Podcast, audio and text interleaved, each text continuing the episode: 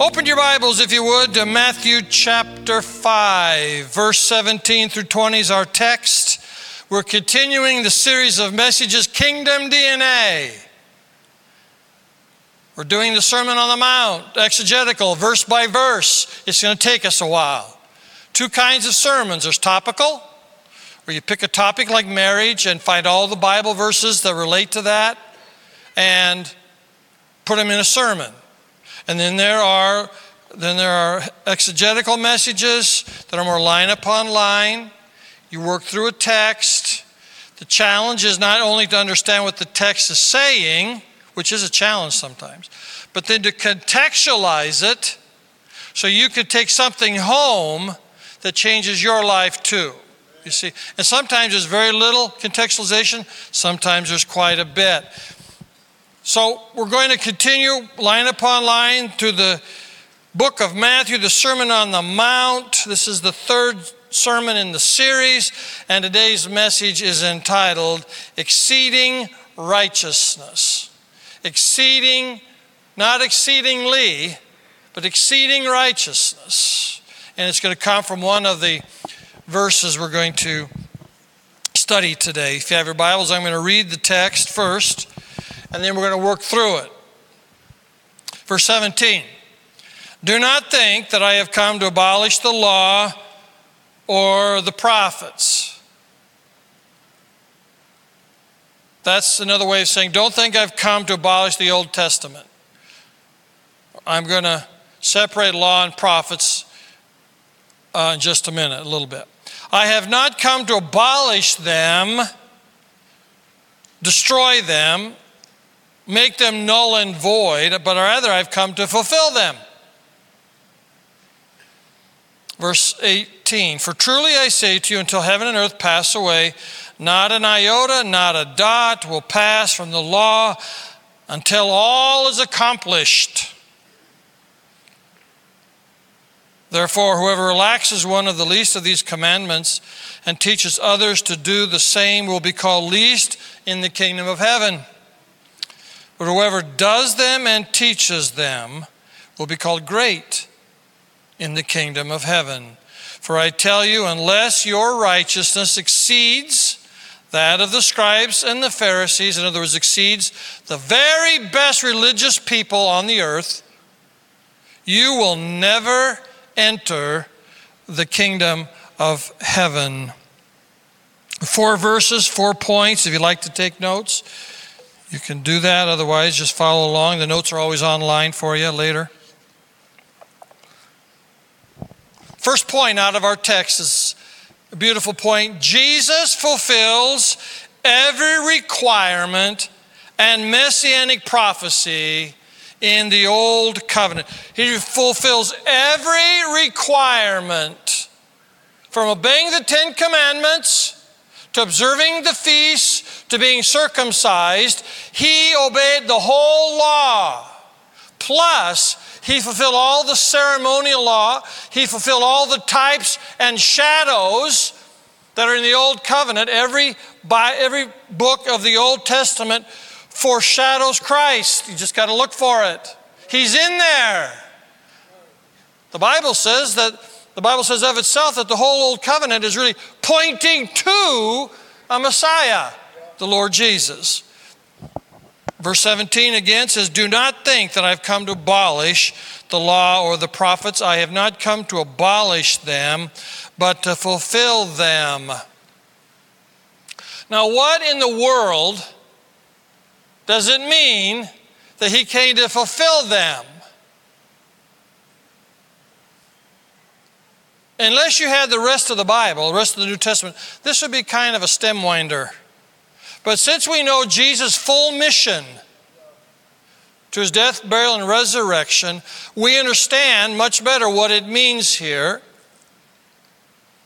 It means that whatever the word dictated that we had to do, which we cannot fulfill, He did, and on our behalf, He fulfilled it. And all those prophecies, 200 prophecies regarding the first coming of the Lord, He fulfilled all of them perfectly. He said, I am the embodiment of what a person shall look like that obeys the Old Testament. And I am a forerunner of somebody who's done the whole Old Testament perfectly. Therefore, I can be the perfect representation for man to go to a cross, to die for people, because I'm a pure, perfect sacrifice.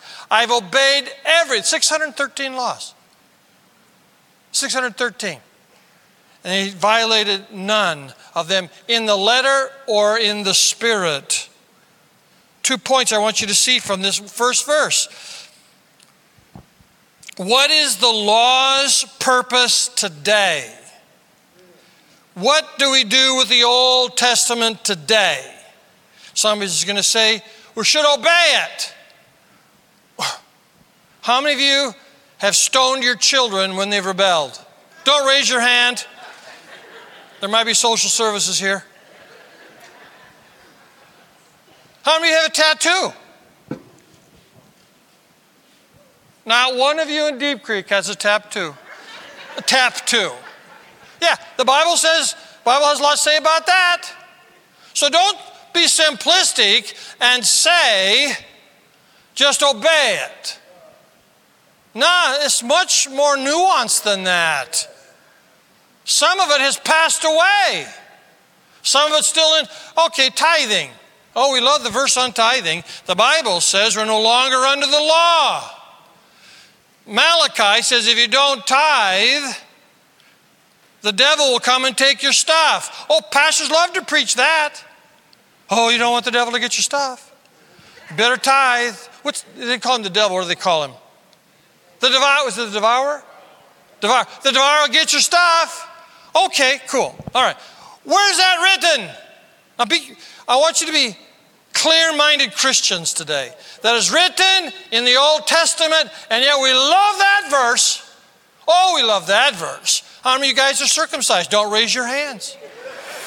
That's too, that's too much information. Well, you're not, maybe you're not obeying that one. For those of you that are not obeying that one, meet in room 312 after service. You know, I didn't have to say that. I debated it for just a minute in my head. I thought, well, go for it. This is Deep Creek. You know, they like it real. So, what's the purpose of the law today? Well, there's three things. Theologians have used these three metaphors. I think they're good metaphors. Let me, let me share them with you. It says, first of all, the Word of God, we're talking Old Covenant now for right now. The Old Covenant acts as a mirror to show you your own selfishness, to show you who you really are. You think you're pretty good, you think you're pretty prideful, you think you're pretty righteous. Oh, let the, let the law work you over a little bit. Have you coveted? Ten Commandments say you can't covet. Did you look longingly at that other car at the stoplight? That's called coveting. That's called a sin. What the law does, all the ought tos and have tos, what they do is they confront us in like a mirror saying, You're a sinner. This, uh, I see this a lot. Uh, bear with me. The, the, the salvation experience has to have repentance in it. It just can't be, Lord, bless me, I believe you're God. That's good, but you got to at some point say, I am a sinner, and by nature I'm selfish. I didn't learn to be selfish from my society. Now, I'm a Christian man. I mean, I'm a Christian man, been a Christian man. If my grandchildren get between me and the Super Bowl on television, you'd be surprised how quickly I go from nice, fun grandpa to, what the heck are you? Get your kids out of here. Seriously. Oh, selfishness is right there, man. Just right there. You think, you think you're all righteous? I tell you what, you think you're righteous? I can make you mad in 60 seconds. We're going to go till 3 o'clock today.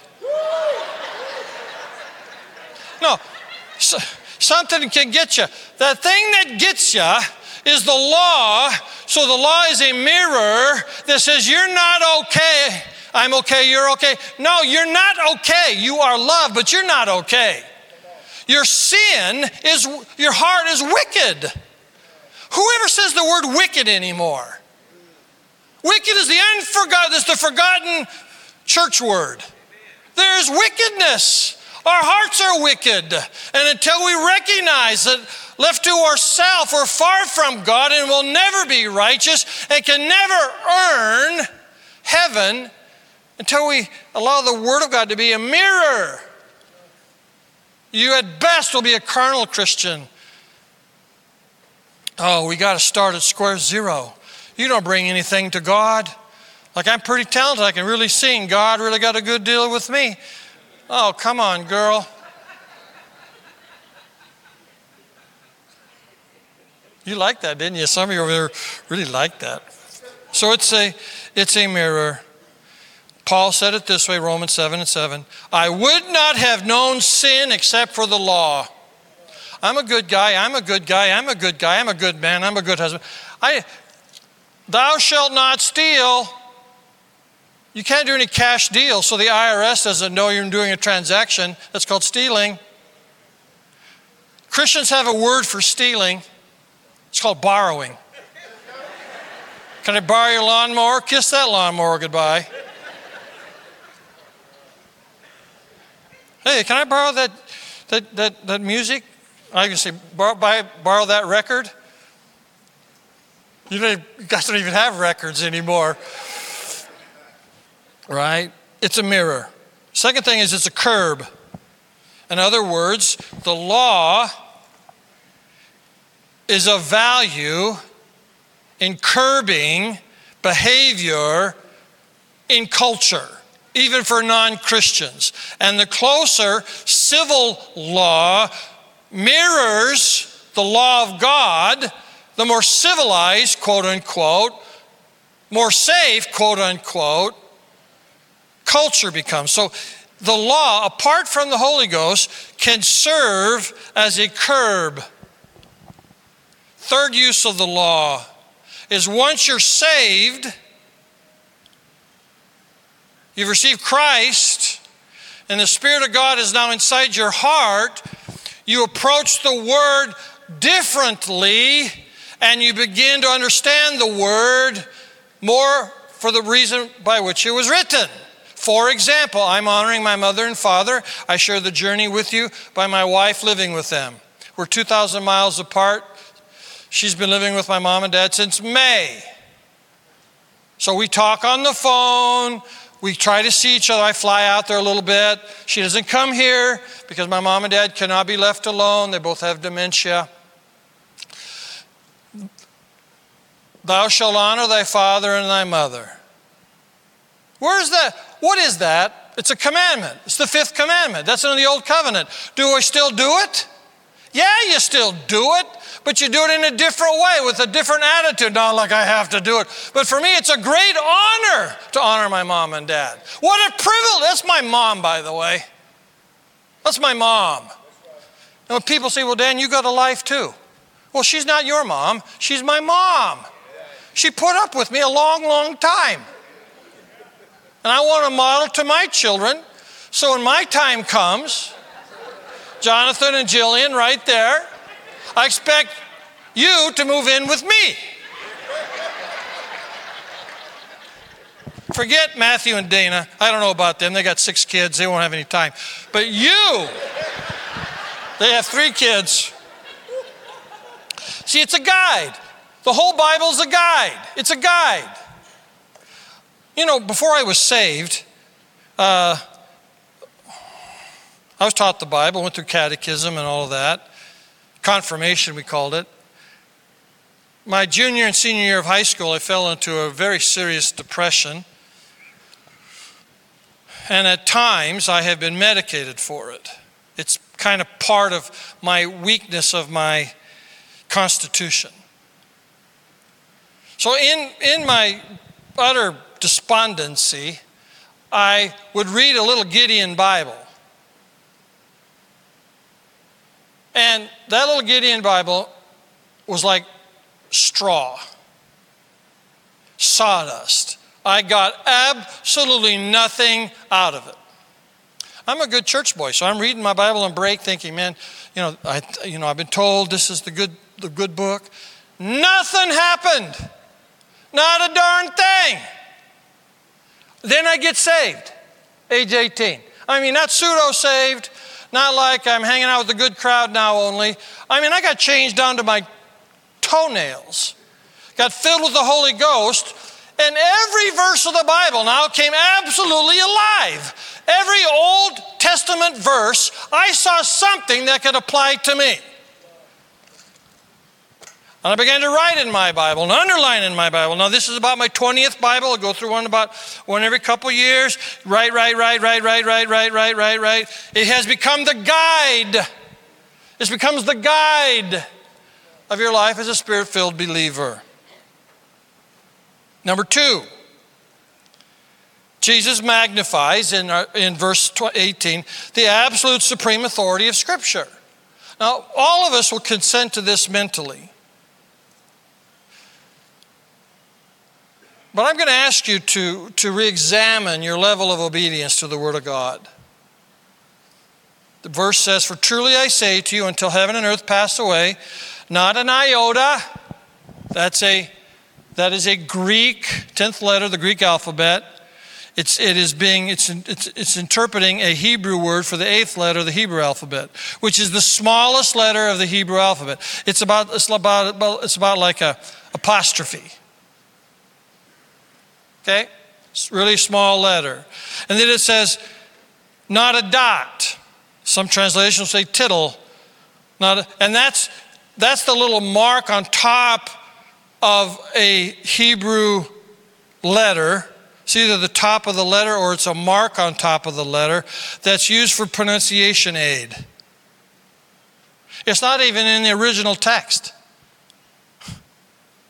So he's saying even the punctuation marks that were added later so you could read this, they're even anointed. Every letter is anointed. Every word is anointed. Every word has been inspired. Every word is trustworthy. Jesus saying, Heaven and earth will pass away before one word that God has said will pass away before it's fulfilled. You say, You mean heaven and earth will pass away? One day heaven and earth will pass away. The earth will be consumed with fire, the Bible says, and the Lord will create a new heavens and a new earth where righteousness dwells, the Bible says. The old covenant promises are no longer needed. The old covenant ceremonial verses, they're no longer needed. All the prophecies about Jesus' second coming, now they're going to be fulfilled. So when everything's accomplished in the Bible, Jesus saying, only then will the power of God's word be rendered fulfilled. The attributes of God's word. If you're taking notes, you write this down. A, the attributes of God's word. Jesus indicating here that the word of God is everlasting and it will stay in force until it accomplishes to that which it is sent. You know, you know how you know you know how important this is to me. When God gives me a, a promise on healing, or a promise about a wayward child, a promise about peace, He's saying, Dan, take it to the bank. My promise is to you. Take him to the bank you're going to change a thousand times. Stop basing your faith on feelings. Get your faith based on fact. The Word of God will not go away. It is in force. And I don't care what language you speak, what country you live in, what generation. You could be a Gen Z, Gen Y, Gen X generator. I don't care. The Word of God now does need to be contextualized. What do I mean by contextualization? The Bible says you're supposed to greet one another with a holy kiss. Frankly, I don't want to do that with most of you. It's kind of gross. Obviously, not talking about kissing, it's talking about fellowship and hospitality. It says, ladies, you have, you're supposed to wear a head covering. That's why Catholics wear head coverings. And, so, and Anabaptists wear head coverings because the Bible says you're supposed to wear one. Why didn't y'all wear them? No, seriously. What, what, what's with you girls?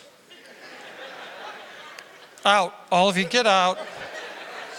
Go get your head covered. Obviously, if you obviously that was that's the context. The head covering meant I'm under the authority of my husband. And when these young women were getting saved, they're getting free in God. They're free, free from the, they're free. And that freedom sometimes meant that they, they no longer respected their husband because there's like, that's old covenant. I'm free now. And Paul's saying, look at, culturally, you wear a head covering to show that you're under, you're, not a rebellious woman. That's all it meant. That's contextualizing. So you have to understand what a verse means, but it's still in force, it's still powerful it's trustworthy. Don't you love the idea that even the smallest part of a, of a letter is anointed? That's why I'm not real big on paraphrases. I'm, I'm bigger on translations. Translations, you take the original words and you translate them into the English equivalent. Paraphrases is you get the thought and you just kind of write down the thought. Now, paraphrases are good, but when you're going to dig it out, go to the original language, get a good NA, get a good uh, New American Standard, a King James, an English Standard Version, NIV. No, no, not, maybe not an NIV. You get right. Okay, God, I'm. I'm not going to finish my sermon again. It's your fault. I better make a comment about the NIV. The NIV is a great Bible. If you have it, keep it. But in the book of Ephesians, in the Greek, it says, renew the spirit of your mind. Pneuma nous. The NIV will, will translate it, renew your attitudes. Okay, that's not bad. That's not what it says. The spirit of the mind means something a little different to me than just attitudes. You follow me? Now, I'm not bashing any translation. Translations are good. King James is a little bit old fashioned. but you know what? The older I get, the more I like the King James. You're, that's what I memorized as a kid. It just kind of, uh, you know, you sinneth. I like, I like that part. What's our response then to the Word of God? Jesus just calls it uh, the law and the prophets. What's our response to that? What's our response to this inspired book? What's our response to this thing? Like, is, is my response to this thing to trust it or to be skeptical?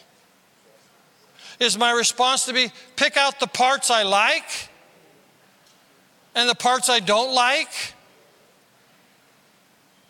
You know, some of the things our, our nation is facing in terms of sexuality and race issues, and we, are we're, we're looking for political answers when I think we need to just step back and, and approach these things from the Bible. And the Bible says we're supposed to love one another. Is that right? And I don't care, listen, I don't care your color, your age, and you might even have a sexual orientation different than mine. I'm not condoning or making a statement of value, but the Bible says, even love those different than yourself. The Bible goes on to say, even love your enemies. So, where do we come up with, I'm going to get in my tribe and fight all the rest of you? That's just ridiculous. It's understandable, but that's not full obedience, it's selective obedience. We need to, we need to allow the Word of God to shape us, not we want the Word of God to accommodate us. Jesus explicitly warns us, number three, against taking God's words lightly. He says, Don't do that. Therefore, whoever relaxes one of these, least of these commandments, and teaches others to do the same will be called least in the kingdom of heaven. But whoever does them and teaches them, notice, does them and teaches them, will be called great. What commandments is he talking about? Who relaxes the least of one of these commandments? What's he talking about? What commandments? Is he, is he talking about the Decalogue? Is he talking about the whole Old Testament? Is he talking about his commandments, because Jesus gives a lot of commands. What's he talking about here? It's saying here that we are supposed to do them and teach them. Well, let's take the first possibility. If he's talking about the Old Testament commandments and he's saying you need to do them and teach them, then that would essentially mean this allow the Old Testament commandments to act as a mirror and show you your sinfulness. Don't kick it to the curb and think you're okay. Tell people about the law of God. It's not okay. Know, I use some examples over and over and over, and I'm sorry, I should, I should freshen up my examples. But I have I've been with so many couples that are in love that are living together. And they make comments like either we're in love and we're going to get married, or financially we can't really make it without this, or they make, you know, God knows our hearts, or, uh, you know, they're just sidestepping. They're just sidestepping the commandment. And then in the New Testament, uh, 1 Corinthians chapter 6 and 7 says, Don't be unequally yoked. And all the sin lists in the Bible, uh, almost half of them are sexual sins. The Bible's categorical. That's for the wedding night. You want that? Get married. You don't need to clap. And if you keep wanting it, keep married.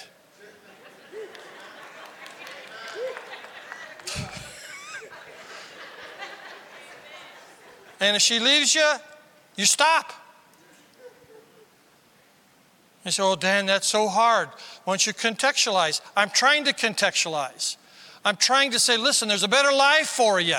The Bible's not just being hard nosed to steal all the fun, it's trying to protect you're not a dog, man. You're a human. Sexuality affects your soul, your mind, your future, your dreams, your sense of self worth. Come on. Nobody I've ever married has said to me this Boy, am I glad I've had a lot of lovers. Really prepared me for this day. If they're Christians, they're going, Man, what the heck was I doing? This is, I should have waited for her or him.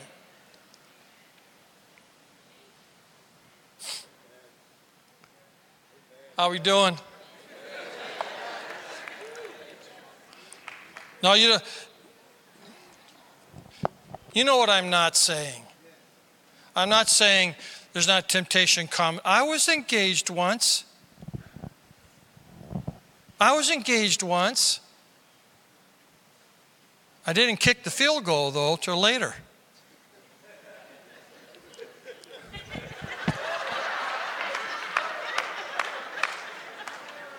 and we were engaged for a full year. Did I want to kick the field goal? Yes. I want to send out the punt team a lot. she was a Christian, I was a Christian. I knew it was, we set a curfew, I got accountability. We set at the wedding date pretty darn early, and we made it. So when I said I do and she says I do, and we had our first time that night together, it was pretty darn special. I'm glad I didn't say to her, Man, I'm glad you're number 10. It's really going to prepare me for tonight. Nobody wants to talk like that anymore because we're going to hurt people's feelings. Well, I know I don't want to hurt people's feelings. However, am I under the Word of God or am I over the Word of God? Do I obey the Word of God or do I accommodate my life to the Word of God? Do I want preaching that just strokes me on the back and say, You're a good old boy? Or do I want some preaching that brings the mirror of my life and shows me my shortcomings with God that drives me to the mercy seat to find a Savior again?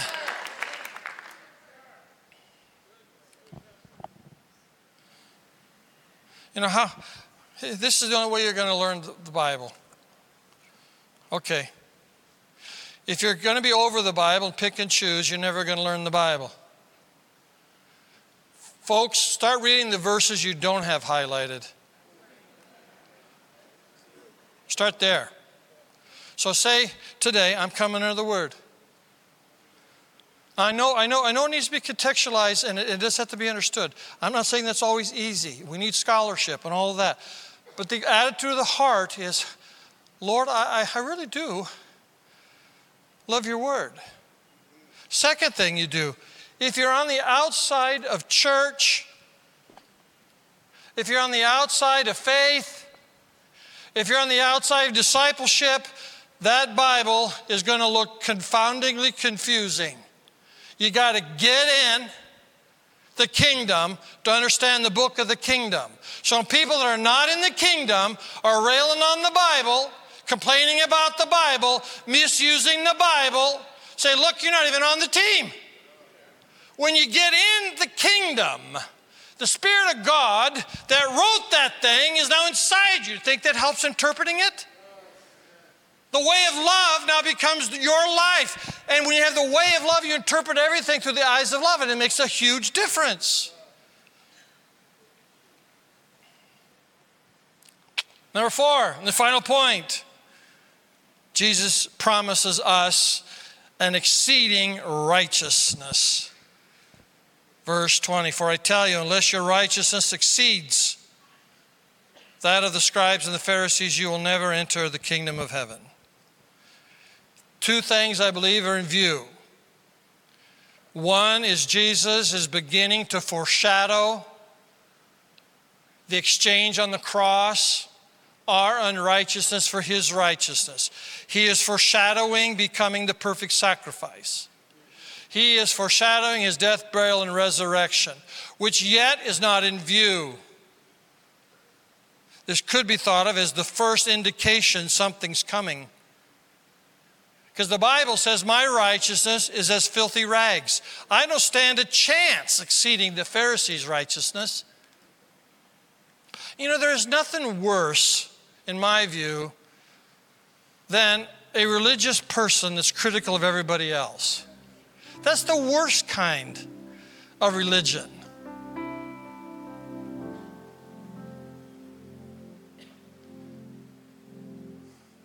Where the Bible tells us that we don't have to meet a standard, we don't have to earn God's love. When the Word of God comes and says, You coveted today, I'll say, Jesus has fulfilled that requirement. When the Word of God comes and says, You lusted today, I can say, I admit my sin. I have a Savior who took the penalty of that sin. And no matter what the Word of God, what the devil says, I have a Savior who fulfilled the purpose of the law for that accusation. That's powerful stuff. Listen, you can have two people today sitting side by side. One, uh, they, and, and from the outward, they look kind of the same. They both go to church. They both are faithful to their church, to their wife, to their husband. They both pay their taxes. They, one of them does out of a sense of duty, legalism. They're afraid of God and they do it because they don't want God's anger or judgment and they're doing it out of their self righteousness. The other one might be doing essentially the same thing, but they're not under the law. They're doing it out of a place of grace and empowerment of, by faith. The difference is this guy over here, he's bitter. This guy over here, he's happy two people doing the same thing by different motivations. One is bitter, angry, fed up with the whole deal. It's all duty. And the other one goes, Hey, I'm saved by grace. I'm loved by God unconditionally. And when I fail, I just get back up and keep moving. God's good to me and He's good all the time. What's the difference? One's under the law, one's under grace. One is trying to establish their own righteousness, the other just piggybacks on Christ's righteousness for them. And the final point today, as we bring this to a close, he's also speaking of righteousness in the sense of right living. He's saying, You see those Pharisees over there, disciples? You all think they're pretty religious guys. They observe the law. You know, Paul said he observed the whole law. So they think they're observing the law. And he says to, the, to his disciples, he says, You're going to have a righteousness that exceeds them. And I'm sure they're going like, What? And he says, Look, they know they're not supposed to murder, but they give their anger a pass. In the kingdom, you're not supposed to murder, but God's going to work on your anger. That righteousness surpasses that. They're not going to sleep around on their wife because the Bible says not to. But you, you're not going to sleep on your wife. Plus, the Lord's going to deal with your heart, not to lust in your heart. So our living is actually more righteous, and we don't have to earn it. It's an upside down kingdom. How many today are grateful that Jesus is your righteousness? Can I see your hands? How many are grateful that you're saved not by your works, not by being super good or being, you know, like the nice guy, but you're saved because you have a Savior for Pete's sake. And He has saved you to the uttermost. How many are grateful for that? How many today are grateful you got a Bible? When two billion people can't get one, we have them in every translation it's dreamed of. Let's get under that word this week. Let's love that word this week.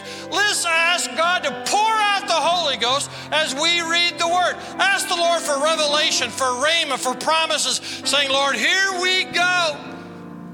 Shutting down social media, shutting down the television, shutting down whatever you need to shut down, and here we go. I'm gonna just pick one at random. Hope it's not something bad. Oh, Lord, I'm in the book of Daniel. How great are your signs, how mighty are your wonders. His kingdom is an everlasting kingdom.